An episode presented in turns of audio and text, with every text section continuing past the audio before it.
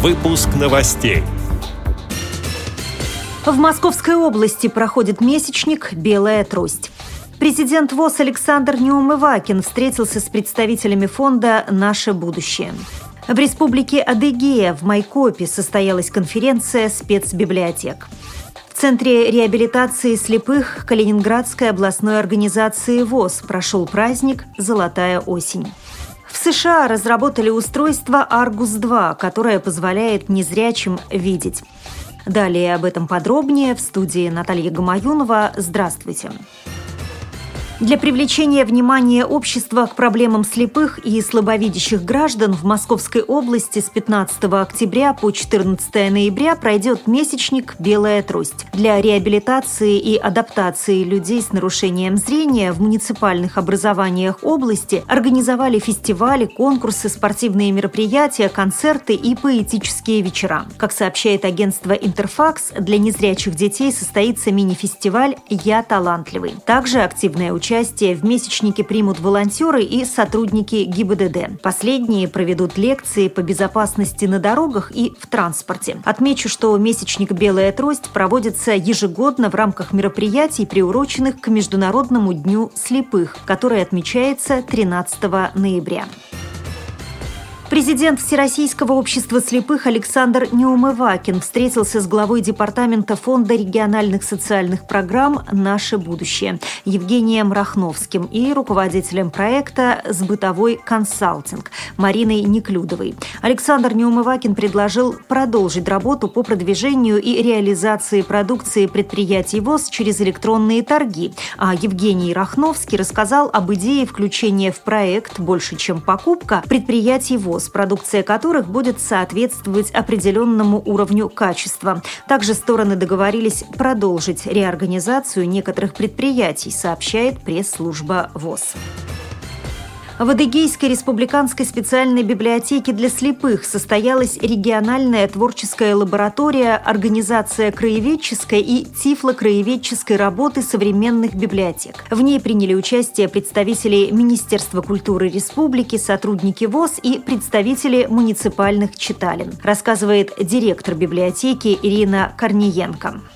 Цель такую ставили перед лабораторией – это создать коммуникационную площадку для установления профессиональных контактов, обмена инновационным опытом, идеями новыми, профессиональными навыками и умениями. Мы обсудили вопросы, многие вопросы. Среди них вот можно назвать это э, такие темы, как использование адаптивных технологий для расширения информационного поля инвалидов по зрению. Затем вот культурная реабилитация инвалидов по зрению как форма библиотечной работы – инватуризм как средство познания э, культуры лицом с ограниченными возможностями здоровья, а также тактильные пособия при общении детей с нарушениями зрения к историко-культурному наследию края.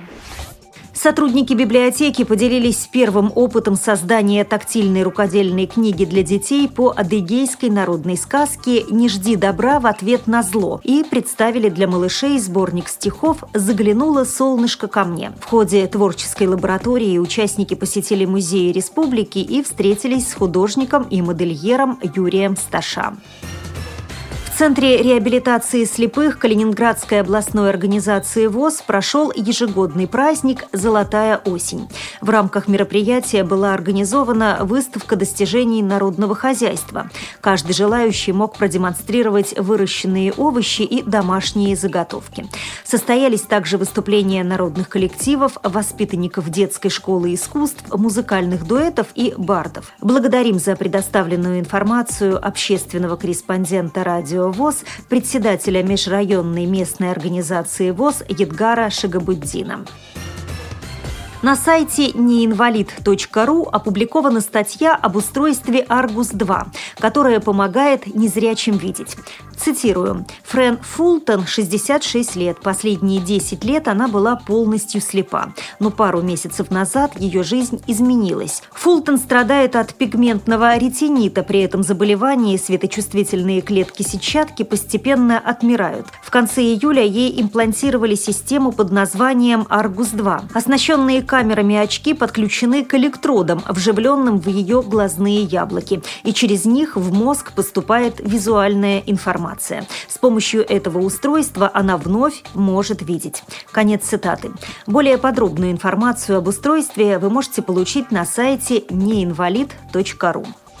С этими и другими новостями вы можете познакомиться на сайте Радио ВОЗ. Мы будем рады рассказать о событиях в вашем регионе. Пишите нам по адресу новости собака ру. Всего доброго и до встречи.